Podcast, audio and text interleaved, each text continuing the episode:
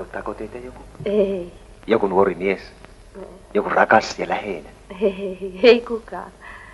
Silloin jätte hetkeksi juttelemaan kanssa. Ajatelkaa, tänään on syntymäpäiväni, mutta kaikki ystävät ovat jättäneet minut. Olen yksinäinen hyljätty miesparka. Tai olin sitä äsken. Mutta sitten saavuitte te. Valkoista ruusukimppua kantain kuin sadun hyvä hengetär. Te nostitte taikasauvan. Fiat Seinäjoella lapsena ollessani eh, muistan, kun hän oli sisareni filmitähti pelikorteissa nimenä ja kuvana, ja se ilmeisesti oli valkoisista ruusuista se kuva. Ja sitten isäni, joka oli tällainen ravintolamuusikko, soitti viulua, oli kiinnitettynä pariinkin hotelliravintolaan, niin hän tapasi näitä filmitähtiä aika paljon ja toi niitä joskus meille kotiinkin ja meillä on vieraskirjamerkintöjä, mutta valitettavasti ei Helena Kara ole meillä käynyt, mutta isä eh, mainitsi hänet aina ohimennen joskus ja, ja sitten hän sanoi ihailevansa Helena Karaa. Ja siitä sit, se, se on mun ensimmäinen. Puhutaan tänään Helena Karasta, mutta ketä filmitähtiä teillä kävi sitten kotona? No meillä vaan kävi, mä muistan, että siellä olisi käynyt, tai siis vi- vieraskirjamerkintöjen perusteella meillä on käynyt Henry Deal, joka on kuulemma nukuttanut minut ja laulanut äidilläni Serenadin Palaja Sorrentoon. Ja sitten on käynyt Pentti Viljanen, joka kirjoitti, että tulin näin ja isäntäväki voitti. Sitten Armas Jokio, tämä talomies Pikkarainen ja Arttu Suuntala ja tämmöisiä, ei niitä nyt hirveästi ole, mutta sehän oli eksoottista tuommoisella pienellä kauppalapaikkakunnalla. Helena Kara syntyi 1916 ja kuoli 2002 85-vuotiaana, jos oikein laskin. Teki kaiken kaikkiaan 23 elokuvaa ja se aika, jolloin hän teki nämä elokuvat, oli todella lyhyt, 15 vuotta ja noin monta elokuvaa vuosina 1937-52, eli tuohon 40-lukuun se kovin tekemisen meininki sitten sijoittuu. Hän lopetti jo näyttelemisen 35-vuotiaana suoraan huipulta, jota mä olen ihmetellyt, kun mä olen Helena Karaan tätä kautta niin kuin jälkikäteen tutustunut. Ja teki muun muassa elokuvat, jos näitä nyt muutamia luettelee, niin Poikamiesten holhokki, Aktivistit, Poikani pääkonsuli, Neljä naista, Puk, Tuomari Martta, Valkoiset ruusut, Hedelmätön puu, Rosvoroope, Soita minulle Helena, hän tuli ikkunasta. Mm. Mitkä on kulttuuritoimittaja ja avaran luontoääni Jarmo Heikkisen suosikit Helena Karan elokuvista? No, no mm, mun täytyy se sanoa, että tällainen melodraama, joka oli aika tyypillistä just Hannu Lemmisen tuotannolle, tällaiset romanttiset jutut, niin nehän eivät olleet sellaisia, joita mä olisin esimerkiksi nuorena kovin mielelläni katsonut, mutta kyllä Helenan Lumo puri myös minua. Mä oon ensimmäisen leffan nähnyt häneltä siis tämän Soita minulle Helena, joka tuli vuonna 62 keväällä, kun mä olin 12. Ja se, sen mä muistan tosi hyvin, koska sitten kun mä seuraavan kerran näin sen monta kymmentä vuotta myöhemmin, niin, niin muistin monia kohtauksia siitä. Mutta siis kyllä Valkoiset ruusut on ilman muuta siis tämän upean näyttelemisen ja ohjaamisen ja ennen kaikkea myös kuvauksen ansiosta, niin kyllä se on suosikkejani. Ja sitten mm, omalla tavallaan sitten aktivistit on tällainen kunnianhimoinen yritys, Risto Orkon ohjaus, jossa Helenalla on sivurooli, mutta kuitenkin ihan tärkeä. Ehkä mä en muita nyt nimeä sitten, koska siellähän on joukossa sitten sellaisia, joista Lemminenkin sanoo, että ne eivät nyt ole mitään niin erikoisia, mutta se Helenan lumo on niissä kaikissa. Sä olet tehnyt Helena Karasta 90-luvun puolivälissä dokumenttielokuvan Silmän lumo. Ja se on sellainen harvinaisuus, että näyttelijäuran sen jälkeen Helena Kara vetäytyi julkisuudesta. Mutta sä mainitsit jo tuon Hannu Lemisen, joka oli tällainen hyvin menestynyt lavastaja ja sitten elokuvaohjaaja. Ja Helena Kara oli Hannu Lemisen kanssa naimisissa – ja meni naimisiin jo mm. uran alkuvaiheessa. He tekivät yhdessä 12 elokuvaa, niin mikä oli Hannu Lemisen vaikutus Helena Kara-uraan? Kyllä se on ollut suuri, uskon näin. Ja, ja siinä vaiheessahan tuli sitten tilanne, jossa he saivat valita rooleja Helenalle ja luulen, että Helena on ollut siinä aika aktiivinen itsekin. Ja ne olivat sitten tällaisia isoja päärooleja ja, Ja mä luulen, että tekivät kotona töitä myöskin. Hannullahan oli tämä erinomainen periaate, että luonnollinen puhe on se elokuvapuheen A ja O. Ja senhän Helena taisi, kylläkin jo ennen Hannunkin ohjauksia. Oh, koskeeko? Ei toki. Ja, jos Nedillä olisi malttia yhtä paljon kuin, kuin sisua, niin ei olisi käynyt näin. Mikä sai teidät juoksemaan suoraan polkupyöräilijän alle? No kun minulla oli kiire. Sairaalaanko? Ei vaan, teidän konserttiin. Oh. Sinne ei kuitenkaan päässyt. Minun konserttiin? Niin. Ja, saanko esittää teille Kaarna? Raimo Kaarna. Liisa. Ja, Liisa Pesonen. ja, ja, ja osoite on, on, on... Millainen suhde pariskunnalla oli muuten? Mitä me tiedämme siitä? Muuta kuin työsuhde tietenkin toimi. No minähän en loppujen lopuksi kovin monta kertaa heitä yhdessä tavannut. Soitin kylläkin ja meillä oli tällainen, jäi tällainen niin kuin puhelinystävyys kyllä tämän ohjelmani jälkeenkin. Mutta siis ohjelmahan meni ulos 96 syksyllä ja Hannu Lemminen kuoli seuraavan vuoden kesäkuussa, että, että siinä ei kovin pitkää tuttavuutta syntynyt siis. Mutta äh, he olivat minusta semmoinen, voi sanoa, että ainakin voin kuvitella, että nuorempana ja noista lehtijutuistakin päättelen, että siellä on kyllä aika railakkaasti välillä riidelty ja varmaankin se on ollut ihan semmoista äh, so, sopu, sopuriitelyä siinä mielessä, että aina se on johtanut johonkin hyviin tuloksiin sitten filmauksissa. Mutta, mutta mä luulen, että Helena on ainakin pitänyt puolensa, ettei siinä kumpikaan ole toisensa jyrän alle jäänyt. Ja, ja kyllä Helena ihan silloin loppuvaiheessakin vielä puhuu omasta kullasta ja tällaista, että, että luulen, että oikein hyvä suhde. Eikä varmaan 12 elokuvaa olisi yhdessä tehty, mm. jos ei suhde olisi tavalla toisella pelannut myös kotona. Näin. Helena Kara on, tulee alalle 30-luvun loppupuolella ja on Suomi-filmin johtaja Risto Orkon löytö. Ja todellakin löytösana pitää tässä Joo. tapauksessa paikkansa. Helena Kara oli Turussa elokuvateatterin kassalla Joo. ja Risto Orko sattui käymään samassa elokuvateatterissa ja katsoi sieltä ammattisilmin, että onpas siellä kaunis nainen, osaisikohan se näytellä tai pärjäisikö se muuten elokuva-alalla. Ja sitten pyytää antaa ilmeisesti käyntikortin tai yhteystiedot ja sitten pyytää ottamaan yhteyttä ja tästä Helena Kara uraan lähtee uskomattoman nousu. Yksi sivuosa mm. elokuvassa Miehen kylkiluu sen jälkeen jo heti vuonna... Ja Maria kolme... Jotunia. Joo, mm. Ja sen jälkeen Poikamiesten holhokissa jo heti pääosa. Ja Helena Kara oli kuitenkin ylioppilas ja hänellä oli valmis suunnitelma elämäuran varrelle. Hän on ainakin maininnut, että voimisteluopettaja ammatti oli yksi vaihtoehto. Joo, siitä oli kaksinumeroinen luku todistuksessa arvosanana. Niin, ja hän oli hyvä koulussa. Joo, kyllä kai. Joo. Niin mitä sanoisit tästä, oliko tämä niin kuin jotenkin yllättävä tie sitten elokuva-alalle?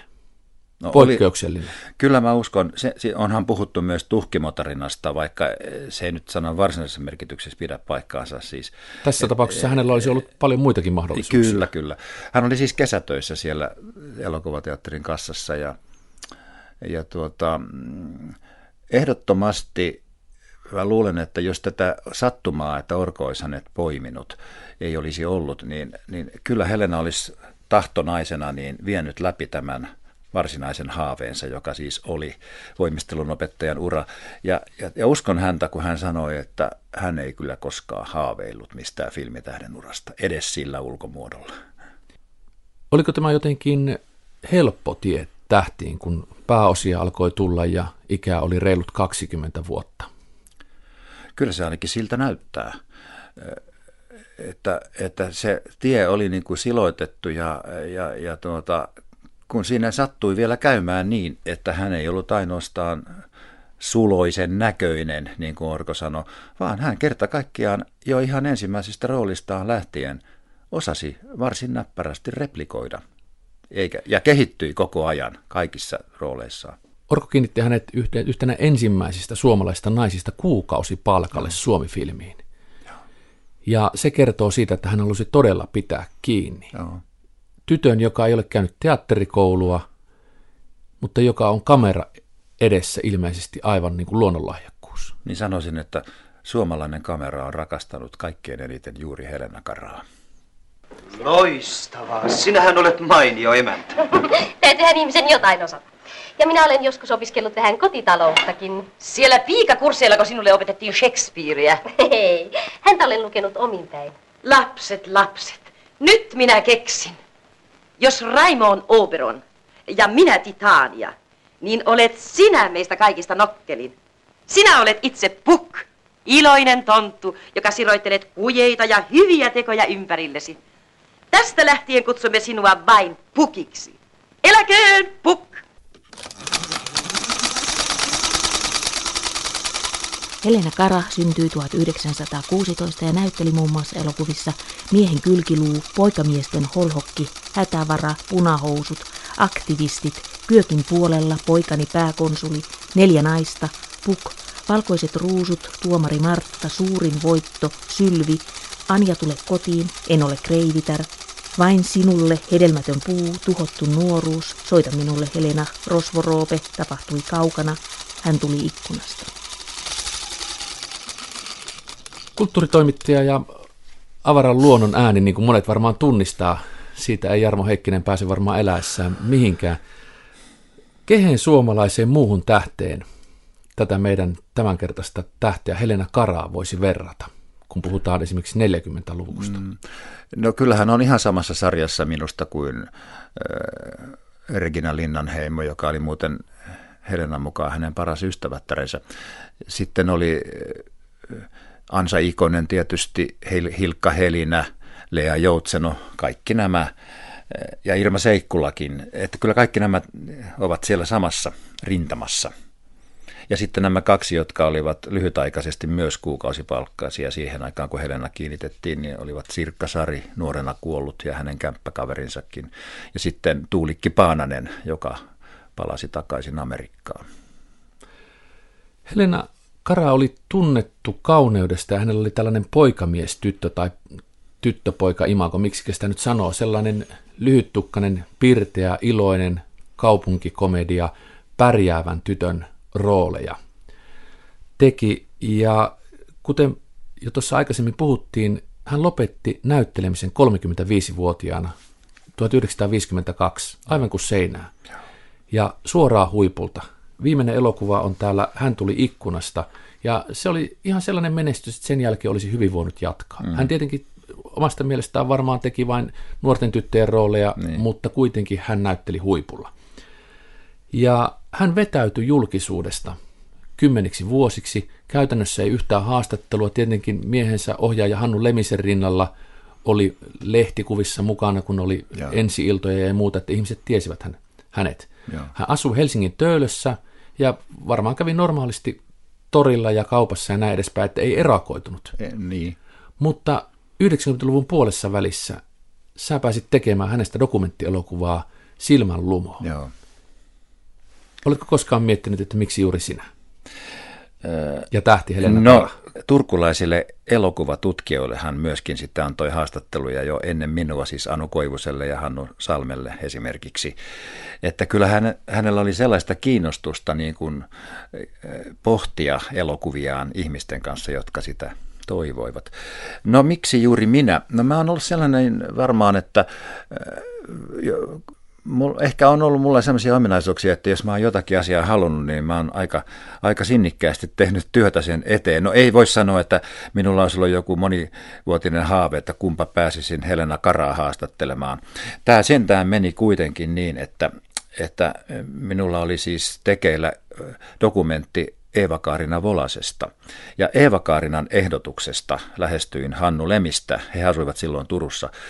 Ja, ja tuota, sitten pyysin haastattelua tähän Eeva Karinaan liittyen ja siinä puhelimessa kuitenkin, en tiedä mikä sai mut kysymään Hannu Lemiseltä, että kun tiesin, että Helena ei tosiaan ollut suostunut näihin elokuvahistoriikkeihin eikä mihinkään televisiokuvauksiin, niin, niin hämmästyksekseni niin, Hannu vastasi, että minä, minä pahoittelen ihan samaa, että minusta hänen pitäisi suostua. Ja sitten mä keksin sellaisen, että kun elettiin vuotta 1995 ja oli tulossa seuraavana vuonna suomalaisen elokuvan satavuotisjuhlinta. Pyysin Hannua kysymään vaimolta, että suostuisiko hän pieneen haastatteluun. Ja Hannu sanoi, että no hän yrittää. Mä olin siis seuraavana päivänä menossa sinne.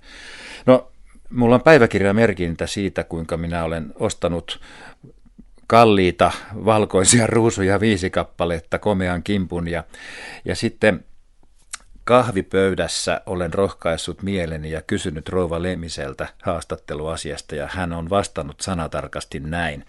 Kyllä minä mielelläni voin jutella teidän kanssanne. Sä olet hyvin valmistautunut tähän haastatteluun.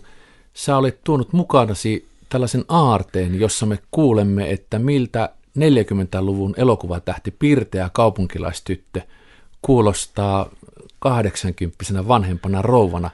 Ja tässä suhteessa hän myös kertoo siitä, että mikä hänen suhteensa on julkisuuteen. Ja se ei mua kauheasti kiinnosta, että jos joku ihminen ei halua olla julkisuudessa, mm. mä ymmärrän sen täysin.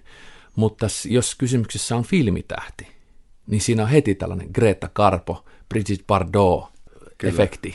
Ja se on heti kiinnostavaa, että mikä siinä on syy. Kuunnellaan tämä pikkupätkä, jonka sä olet tuonut mukanasi. Haluatko sanoa siitä jotain etukäteen? No ihan sen vaan, että tämä on siis tehty sen jälkeen, kun dokumentti oli jo kuvattu ja menin heille Turkuun vielä joidenkin asioiden takia. Muun muassa näytin materiaalia ja katsottiin yhdessä jotain elokuvakatkelmia, mitä siihen voisi ottaa, koska leikkausvaihe oli edessä. Ja pyysin muutamia lauseita ja mulla on ainakin pari tuntia sitten semmoista hauskaa mukavaa rupattelua, voi sanoa, jossa oli siis läsnä Hannu Leminen ja Helena itse. Ja kysymys oli juuri tästä hänen julkisuuskammoisuudestaan. No joka tapauksessa mun täytyy sanoa, että julkisuudesta mä kaikkaan julkisuutta ja sen se jätti. Että kun mihinkään ei päässyt, että kato, tuossa menee toi ja toi ja toi ja toi että mä olen niin kuin ihminen, joka on hirveän mielelläni yksin. Taikka oman kuvan kanssa täällä. Mä en mielellään julkisiin paikkoihin mennä. Se ei ole kovin harvinainen ominaisuus. Ehkä näitä on monia, monia, monia muitakin niin, tähtiä, jotka näin niin, ajattelevat. On. Eh, mutta... No Regina oli yksi ainakin. Et me oltiin sovittu ihan, että, että, että ei kumpikaan. Mutta en mä tiedä mitä varten sinä pistit hmm. pään pyörälle. Kaduttaako sinua? No kyllä mä ajattelin tänä aamuna, että kyllä mä oon höntti ollut, kun mä tämmöisen soppaan pistin. Miltä Helena Kara, suuri suomalainen elokuvatähti, vaikutti luonnossa? niin kuin sanottu, meillä tapasi hänet vasta, kun hän oli siinä 80 kynnyksellä ja oli tietysti aivan eri ihminen kuin mitä hän oli silloin elokuva-aikoina. Mutta kyllä hänen silmissään oli varmastikin se sama säihke. Ne olivat suuret ja kauniit edelleenkin ja hyvin ilmeikkäät, vaikka hän itsestään sanoi, että minä olen aina ollut hyvin ilmeetön. Se on luultavasti ollut suuri etu elokuva-alalla. Mutta siis, että hän, hän oli tietysti jo vähän niin kuin sillä tavalla tottumaton julkisuuteen, että hänellä ei, ei, ei koska ei ollut mikään ammattihaastateltava, luojan kiitos, niin, niin kaikki mitä hän sanoi, niin se tuli suoraan, aidosti, sydämestä. Et voi sanoa, että vaikka siinä oli se kamera välissä, niin se oli sellaista ihmisen puhetta ihmiselle. Hän oli uskottava. Hän oli ilmeisesti säilyttänyt tämä ainutlaatuisen kykynsä, joka useilla filmitähdillä on, että he pystyvät olemaan tavallaan näyttelemättä vaikka siinä kamera koko ajan kuvaa. Tarkoitan sitä, että eivät ennakoi, eivät ala esittää, vaan ovat luonnollisia. Niin, siis se, tämä on aina hyvin vaikea kysymys, että milloin kukin, milloin me olemme luonnollisia. Mutta siis Helena Karal, kyllä mä huomasin sen, että kun niin sanotusti siellä kuvaustilanteessa, kun hänet oli meikattu ja laitettu, niin, ja sitten syttyi nämä valot niin sanotusti, niin kyllä siinä joku vielä semmoinen ekstra tuli häneen. Kyllä mä sen huomasin. Sehän on ihan normaalia Totta meillä kai, kaikilla. Kun, ja varsinkin Et, kun ihminen osaa näytellä. Niin, niin, niin. Hän osaa näytellä ja osasi näytellä nyt sitten tämänkin roolin, jossa hän oli haastateltavana.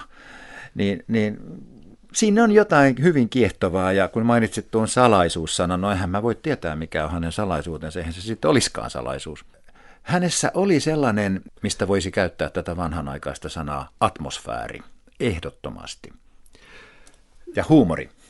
Helena Kara oli kuuluisa kauneudestaan, mutta myöskin kuuluisa erittäin suurista ja kauniista silmistään, ja siitä myös nimi tälle sinun dokumentillisi no Silmän lumo. Joo. Miten sä kuvailisit Helena Karan silmiä nyt kun ollaan radiossa? Paavo Jännes on tehnyt sen tosi hyvin ja se taisi päästä Helsingin Sanomien arvostelun otsikkoonkin, että voi joko pliut tota tyttöä, kun on kuin funkkistalo, lasi ja koko etuseinä. Sitä Helena mielellään siteerasi ja sanoi, että siitä alkoi hänen ja Paavo Jänneksen ystävyys. Eli kyllä se oli ihan sellainen yleinen tosiasia, että kaikissa kritiikeissä ja tämmöisissä niin aina puhuttiin hänen silmistään varmaan ihan kyllästymiseen asti. Mutta en mä kyllä toisia sellaisia ole leffoissakaan nähnyt, edes ulkomaisissa. Helena Kara teki 23 elokuvaa 15 vuoteen ja muutamia mainitakseni, tuossa valkoiset ruusut, puhutaan siitä jossain vaiheessa lisää, koska sillä on suurempi merkitys kuin kun pelkänä nimenä tässä listassa. Puk, neljä naista, poikani pääkonsuli, aktivistit, rosvoroopea, soita minulle Helenaa, tuottua nuoruutta, hedelmätön puu, hän tuli ikkunasta. Ne ovat tällaisia elokuvia, joissa lähes kaikissa Helena Karan silmät loistavat erityisellä tavalla. Ja nyt päästään ilmeisesti yhden salaisuuden pariin. Kuvaaja Felix Forsman ja lavastaja Hannu Leminen, siis myöhempi Helena Karan aviomies, jo sitten ohjaajauraakin tehnyt, kävivät nämä kaksi nuorta miestä kävivät Pariisissa 1937 tällaisella opintomatkalla. Ja pojat tutustuivat Pariisiin, Pia Andel on tehnyt siitä hienon dokumentin, mutta myöskin kävivät sitten Pariisissa elokuvastudioilla, ja siellä heille näytettiin, että näin filmitähtiä tehdään ja näin niitä pitää kuvata. Tällainen on se asento ja meillä on tällaisia softeiksi sanottuja laitteita, jotka laitetaan kameran linssi eteen ja joita muun muassa Marlin Dietrich käyttää. Aivan. Mikä on tämä softi? Mä olin kuullut jossain radio-ohjelmassa Felix Forsmanin esittelevän niitä, mutta minulle hän sitten sanoi, että koskaan aikaisemmin hän ei ole näitä aarteitaan näyttänyt televisiossa ja sanoi, että silloin 90-luvun puolivälissä, että ne olivat 75 vuotta vanhoja, että siitä voi laskea ensimmäinen tämmöinen lievin softi oli siis nimeltään Helena Kara. Se on vähän niin kuin sukkahousun tapana, joka laitetaan siihen kameran linssiin. Sitten sit toinen oli vähän vahvempi, oli juuri tämä Marlene Dietrich. Ja sitten oli vielä Kän Kän, jonka ku, tulee kuulemma tämmöisestä verkkosukista, Kän Kän tyttöjä. Että se on sitten, kun kypsemmät naiset haluavat itsensä kauniiksi. Toisin sanoen se softi teki sellaisen vaikutelman, että esimerkiksi silmän kohdalle tulee sellainen jännä niin kuin tähti, valotähti, valopilkku, josta sitten kuulemma ranskalaiset ovat keksineetkin alun perin sanaa filmitähti. Se pehmentää myöskin taustan huonekaluja myöten, että siihen tulee sellainen ikioma, ikioma softi. Ja Felix Forsmanhan oli aivan erinomainen kuvaaja kaikin puolin, valais, osasi valaisun ja kaikin tällaisen. Ja sitten he tosiaan sieltä Pariisin matkaltaan hankkivat muutakin materiaalia ja Hannu kertoi, että hänen lankonsa asui Amerikassa ja hän sieltä sai valotusmittareita, jotka olivat uusi kova sana, että niitä yksi kerrallaan sitten hommattiin eri kuvaajille, kun siihen mennessä sitä oli vähän niin kuin vaan sinne päin katsottu, että olisikohan tämä hyvä aukko. Et se oli kyllä aika uskomaton se heidän ranskalaiskosketuksensa siis. Ja sitten sieltä tulee niin kuin se tyyli myöskin moneen Lemisen filmiin. Hän ihaili ranskalaisten elokuvien kuvausta ja sitä ilmapiiriä.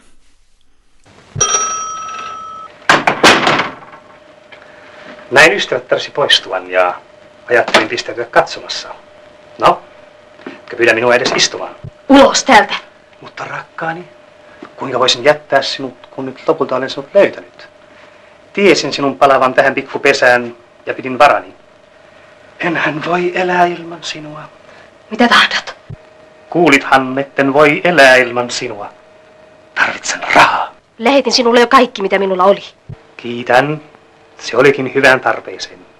Mutta raha ei näy viihtyvän taskuissani. Tarvitsen lisää ja tiedän, että sinä kykenet hankkimaan sitä. En voi. Kuuletko, en voi enkä halua. Mene tiehesi. Minä inhoan ja vihaan sinua. Kuuletko, vihaan, vihaan, vihaan!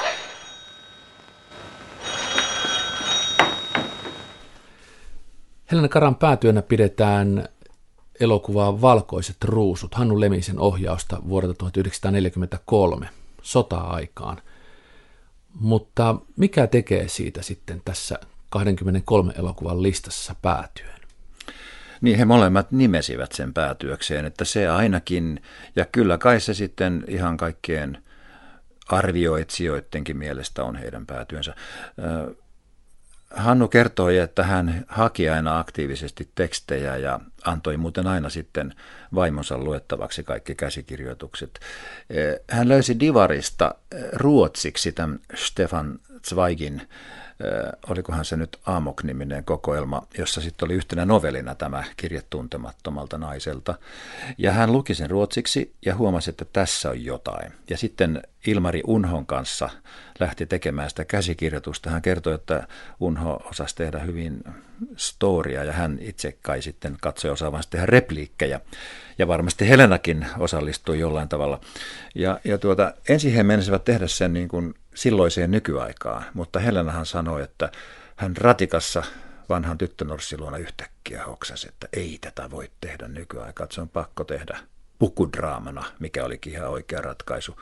Ja sehän toi sitten myöskin Hannu Lemiselle lavastajana suuria mahdollisuuksia, kun hän sekä lavasti, leikkasi että ohjasi monet elokuvansa. Kun hänellä oli siis takanaan esimerkiksi sellaisten epokkielokuvien kuin Jääkärin Morsian, aktivistit ja Kulkuri Valssin lavastukset. Niin se antoi heille kyllä paljon tällaista hedelmällistä tekemistä.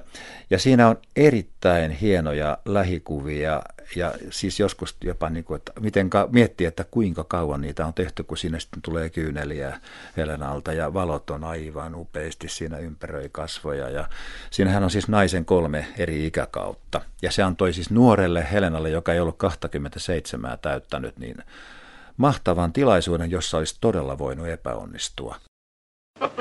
Vieläkö sinä jaksat juoda kahvia kaiken tämän päälle? Mulla tietysti kahvia.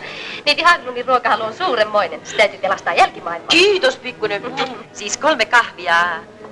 Oikeita mokkaa. Kiitos. Koitetaan järjestää. No niin, no niin. No mutta antakaa nyt lopultakin tulla ihminen. Missä hän tapasi teille? Kadulla. Kadulla? Onko se mahdollista, Raimo? Eihän se ole ollenkaan sinun tyyliäsi, ettekä tekään näytä siltä kuin... Ei, ei, ei. Tämä ylittää minun käsityskyvyni. Kuinka se oikein tapahtui? No minä aivan yksinkertaisesti otin hänet syyn. Ettekä antanut häntä korville? Niin minä olisin tehnyt. Olin niin pökerryksissä, että en tiennyt... Kara oli Suomi-filmin palveluksessa, eli löytäjänsä Risto Orko firmassa töissä 1937-42, jos oikein muistan tuon lähtemisvuoden, ja siirtyi sitten joka tapauksessa Suomen filmiteollisuuden leipiin, jonne aviomies oli siirtynyt jo vähän aikaisemmin, ja sitten myöhemmin Adams Fennada-yhtiöiden elokuviin. Tässä on sellainen jatkumo, että ensin siirtyy aina ohjaaja aviopuoliso Hannu Leminen ja sitten Helena Kara siirtyy perässä. Näyttää siltä, kun tätä katsoo näin jälkikäteen, että Helena Kara oli riippuvainen Hannu Lemisestä, miehestään ja ohjaajasta, mutta onko tähän ehkä muitakin syitä? No aivan varmasti. Sitähän ohjaajan kunnianhimo kasvaa koko ajan ja voihan tulla sitten jotain tilanteita, että ajattelee, että se ruoho on tosiaan vihreämpää siellä jossain toisella puolella. Mutta mielenkiintoistahan on se, että hän teki aika ristiinkin näitä juttuja, että palasi aina johonkin entiseen paikkaansa ja näin. Että mm, Suomi oli kuitenkin pieni maa, vaikkakin elokuvakulutus oli valtava sotien jälkeen. Kara näytteli avioitumisen jälkeen vain kolme kertaa muiden ohjaajien tekemissä elokuvissa. Tämä kiinnitti mun huomioon, tämä oli kiinnittänyt joidenkin elokuvatutkijoidenkin huomioon. Näitä olivat siis Toivo Särkä-elokuvat Sylvi, Anja tule kotiin sekä Edvillainen tapahtui kaukana. Oliko Hannu Leminen mustasukkainen? Kauniista aviovaimosta? No tätä voimme vain spekuloida. Mä en usko, että klassisessa mielessä tai siinä tyypillisessä mielessä, että se nyt vaan oli niin, että niin kuin Helena itse sanoi, että sen jälkeen kun he alkoivat tämän yhteistyönsä todellakin, se oli jo aika mones elokuva sitten Helenallakin, niin että kun olen ratsuni opettanut, niin ratsastan hänellä itse, näin hän sanoi. Ja mä luulen, että se oli Helenallekin aika mukavaa, että siinä kyllä tiesi sitten, kenen kanssa tekee ja mitä. Ja todellakin varmaan kotona keskusteltiin asioista. Ja ilmeisesti ainakin Lemisen kanssa Helena Kara pääsi vaikuttamaan siihen, että millaisia rooleja, millä tavalla, Just. repliikkejä ja muuta. Hän oli tämmöinen aktiivinen näyttelijä, ei mikään niin kuin marionetti, että nyt teet niin ja nyt teet näin, vaikka hänellä ei ollut siis teatterikoulutusta. Niin on. Hän oli tosiaan aktiivinen ja, ja Hannuhan on jossakin haastattelussakin sanonut, että, että ei tuota naista kovin paljon ohjata, että kyllä se tekee. Ja Helena itsekin sanoi, että mä tiedän itse, mitä mä haluan. No mitä mitä mm. Enkö ole sanonut sinulle, että tuo on aivan sopimaton, että sinä oli enää mikään pikkupoika? Olenpas. Olen nuortunut sinun seurassasi. Olen kohta valmis uudestaan kapaloitavaksi. Mami, mm, saako pikkupoika vielä yhden palan? Ei saa. Niin, mutta pikkupoika tahtoo. No ei. Mm.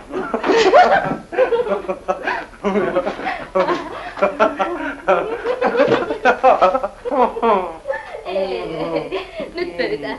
Jos ruoka vielä kaikki lisäksi jäähtyy, kyllä saa laittaa kuin vaamiaisen uudelleen. Koti, arvostetulla paikalla, kaikki on hyvin, hänestä on lehdissä juttua, kotona kaikki on hyvin, elokuvat menestyvät, hän on tunnettu kauneudestaan. Minkälaista 40-luvun tähdeelämä oli? Muuta kuin, että, että ei tarvitse tietenkään tehdä niin sanottuja rehellisiä päivätöitä. Niin, heillä oli siis kotona palvelija ja Helenan äiti muutti silloin jo varhain äh, tyttären saavuksi. Mä en tiedä tarkkaan, kuinka kauan hän sitten asui esimerkiksi heillä. Mutta siis Helena on itse kertonut, kun mä kysyin, että minkälaista se tähteys oli. No hän siihen sanoi, että no aamulla aikaisin nousu ja illalla myöhään, ei tiennyt minkä väriset silmät on lapsilla. Tosin siis lapsia oli kolme vasta sit vuoden 49 paikkeilla. Mutta, mutta siis se varmasti on ollut kyllä ihan täyttä työtä nämä, kun niitä filmejä kuitenkin kertyi vuositasollakin usein kaksikin, niin, niin kyllä se on ollut ihan täyttä, en mä usko, että se on ollut mitään semmoista ihan ulkomaiseen verrattavaa, että kyllä aika raadollista työstämistä mä luulen. Mutta sitten se tunnettuus, että hän näistä tehtiin siis Lemisistä nimenomaan avioparina. He olivat kuin Fellini ja Giulietta Masina tai kuka nyt tuleekaan mieleen ulkomailta ketkä. Hän oli julkisuuden henkilö mitä suurimmassa määrin aikana, jolloin ei ollut televisiota. Ja sanoi, että ei voinut mennä ulos kauppaan, jos ei nyt sitten laittanut itteensä. Ja ihmiset supisi ja nimmareita pyydettiin ja on se ollut aika moista varmaan. Helena Karan imako oli aluksi tällainen kaupunkilaistyttö ja komedian näyttelijä. Muuttuuko se uran varrella? Siis nämä ensimmäiset roolithan on vähän semmoisia, no vähän semmoisia Lea Joutseno vaala-elokuvatyyppisiä tämmöisiä reippaita tyttöjä, jotka on myöskin näiden naisten romaanien hahmoja monien siihen, sen aikaisten Eli sitten kun Hannu astui kuvioon, niin hän sai sitten tällaisia vähän niin kuin enemmän luonnerooleja ja tuli näitä ongelmaelokuvia ja, ja sillä tavalla, että hän sai, siis siinä oli enemmän näyteltävää ja, ja hän on, kasvoi tehtäviensä mukana. Ongelmaelokuvilla tarkoitetaan siis sellaisia elokuvia tässä tapauksessa, jossa päähenkilöllä on joku tämmöinen yleiseksi yhteiskunnalliseksi ongelmaksi joo, koettu kyllä. asia ratkaistavana. Tai joku asia menneisyydessä tai mitä, joo kyllä tällaisia, no. joita ovat siis käsittääkseni ainakin tuhottu nuoruus ja hedelmätön puu. Kyllä, lapsettomuusteema jos... esimerkiksi. Joo. Vielä viisi onnellista päivää. Moi älä puhu. Pelkään ajatella aikaa, joka valuu pois kuin hiekka sormien välistä. Tahtoisin kääntää ajankulun. Pysähtyttää hmm. auringon taivaan. Tahtoisin, että nämä viisi päivää olisivat ikuisuus. Loputon, onnellinen ikuisuus. Hmm. Helena Karala ei ollut teatterikoulutusta. Hän ilmeisesti kävi jonkunnäköisen orkon lyhyen elokuvakoulun, Kyllä. jossa opetettiin ratsastamaan ja kaikkea muuta, mutta hän oli luonnonlahjakkuus jo kamera edessä ja osasi aivan selvästi näytellä jo heti alusta aivan. asti. Kokeiliko hän koskaan teatterin puolella siipiään? No itse asiassa juuri silloin, kun mä hänet tapasin, josta tuo äskeinen näytekin oli josta kerrasta, niin hän kertoi, että hän on kerran kokeillut teatterinäyttelemistä ja se on tapahtunut, hän ei ihan tarkkaa vuotta muistanut, mutta jossain ehkä 40-luvun loppupuolella Tuure Baanen eh, järjestämä kiertue, jossa muun muassa Salli Karuna näytteli ja hän, ja hän ei muistanut kirjailijan nimeäkään, mutta hän sanoi, että se oli semmoinen Helsingin ympäristössä tapahtuva kiertue, joka alkoi Keravalta ja sitten muisti, että kun he sitten esittivät sitä, että varmaankin myytiin aika lailla Helenan nimellä, sitä kuvittelisin, niin Ritva Arvelo oli ollut sitten katsomassa ja sanonut Salli Karunalle, että sano sille Helenalle, että käyttäisi nyt vähän enemmän ääntää, kun ei olla elokuvassa. Hän kertoi sen nauraen, hänellä oli muuten aivan riemastuttava itseironia myös Helenalla. Niin, että, että tämä on yksi kokeilu, josta monikaan ei tiedä, mutta siihen se varmaan jäi. Rakastan ja kunnioitan sinua, mutta en ole ystävyytesi arvoinen. Jääkää hyvästi ja koittakaa olla ajattelematta minusta pahaa. Pukko. Olla ajattelematta minusta pahaa. Mitä hän sillä tarkoittaa? Kerran hän puhui menneisyydestään. Jostakin, joka hänen täytyi unohtaa.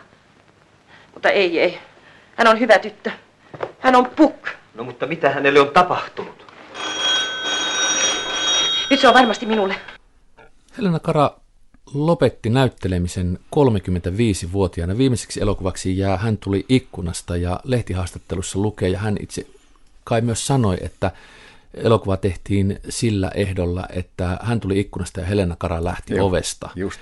Ja päätös elokuvan teon lopettamisesta olisi tehty periaatteessa jo ennen tämän viimeisen elokuvan kuvausten alkamista. Uskotko se siihen? En usko, kyllä, ja minusta tuntuu, että se ilmenee jostakin haastattelustakin, että hänellä oli, oli vielä vähän aikeita, luultavasti Hannu toivoi jatkamista, mutta siinä nyt kävi niin, että kun perheessä oli yhtäkkiä kolme lasta ja sitten hän ei ollut enää nuori tyttö, sitten musta tuntuu, että häntä ei kiinnostanut enää nämä äiti-sivuroolit ja tämän tyyppiset, että kyllä se varmasti oli oikea aika lähteä. Se näyttää ja tuntuu erittäin kummalliselta, kun siinä on esimerkiksi muutama vuotta aikaisemmin tämmöinen menestyselokuva Tauno Palon kanssa kuin Rosvo Roope takana ja tehty, no. että lista on komea ja hieno koko ajan. Siinä ei ole mitään tällaista, että muutaman vuoteen ei olisi ollut rooleja tai roolit olisivat alkaneet niin kuin mm. hiipua mm. tai elokuvien menestys olisi jotenkin laskenut. Päinvastoin, hänestä oli kasvamassa kovan luokan vanhempi ammattilainen ja sitten aivan yhtäkkiä 35-vuotiaana. Mm. Hän lopettaa näyttelemisen. Ja. Mikä on Helena Karan syy lopettaa ura näin? 50-luvun niin, alkuun. Niin, mä luulen, että hän katsoi, että, että nuorten tyttöroolien aika on ohi ja, ja että sitä myöten ehkä se filmitähteyskin. Ja sitten hän halusi ehkä tietää vähän paremmin, miltä lapset näyttävät. Sä, sä uskot tähän? Mä uskon kyllä siihen loppujen lopuksi, vaikka siinä tuli kaikkea tämmöistäkin, että sanotaan, että joku koira puri häntä ja hetkellisesti kasvoissa oli jotain pientä ongelmaa. Mutta olihan se komeata, vaikka se elokuva ei ollut minkä kaksinen tämä viimeinen, niin Tauno Palon kanssa hienosti päätti ja ta- näytteli siis neljännen kerran jo Taunonkin kanssa. Ja he olivat kyllä esimerkiksi Valkoisissa ruusussa ja pukissa niin todellinen tähtipari. Muistan, kun leikkaaja, hieno leikkaaja ja myös kuvataiteilija Maria-Liisa Pulli nautti, kuinka hän sai löytää ja etsiä kuinka hän sai etsiä ja löytää niitä kuvia, jossa juuri tämä valotähti silmään osuu myöskin Taunolla. Että siinä on, siinä on ehdottomasti glamouria ollut tässä. Ja sellaisen katoaminen, niin se varmasti riipaisee kerran, mutta sitten kun siitä on luopunut, niin mä uskon, että hän enää kaipas. Hän oli koulutukseltaan ylioppilas ja ammatiltaan näyttelijä. Mitä Helena Kara teki elokuvauransa jälkeen? Hän eli yli, pitkälle yli 80-vuotiaaksi. No enhän mä sitäkään voi tarkkaan tietää, mutta, mutta mä luulen, että... Tiedätkö hän, muita töitä? En, en, mä, en mä tiedä sitäkään, mutta hehän viettivät sitten myöhemmin talvikausia monena vuonna Portugalissa ja mä luulen, että hänellä on ollut kyllä tekemistä ihan koko ajan ja, ja se tietty ystäväpiiri, johon muuten kuului sitten Regina Linnanheimo ja näin, että ehkä he muistelivat näitä elokuva-aikojaankin joskus.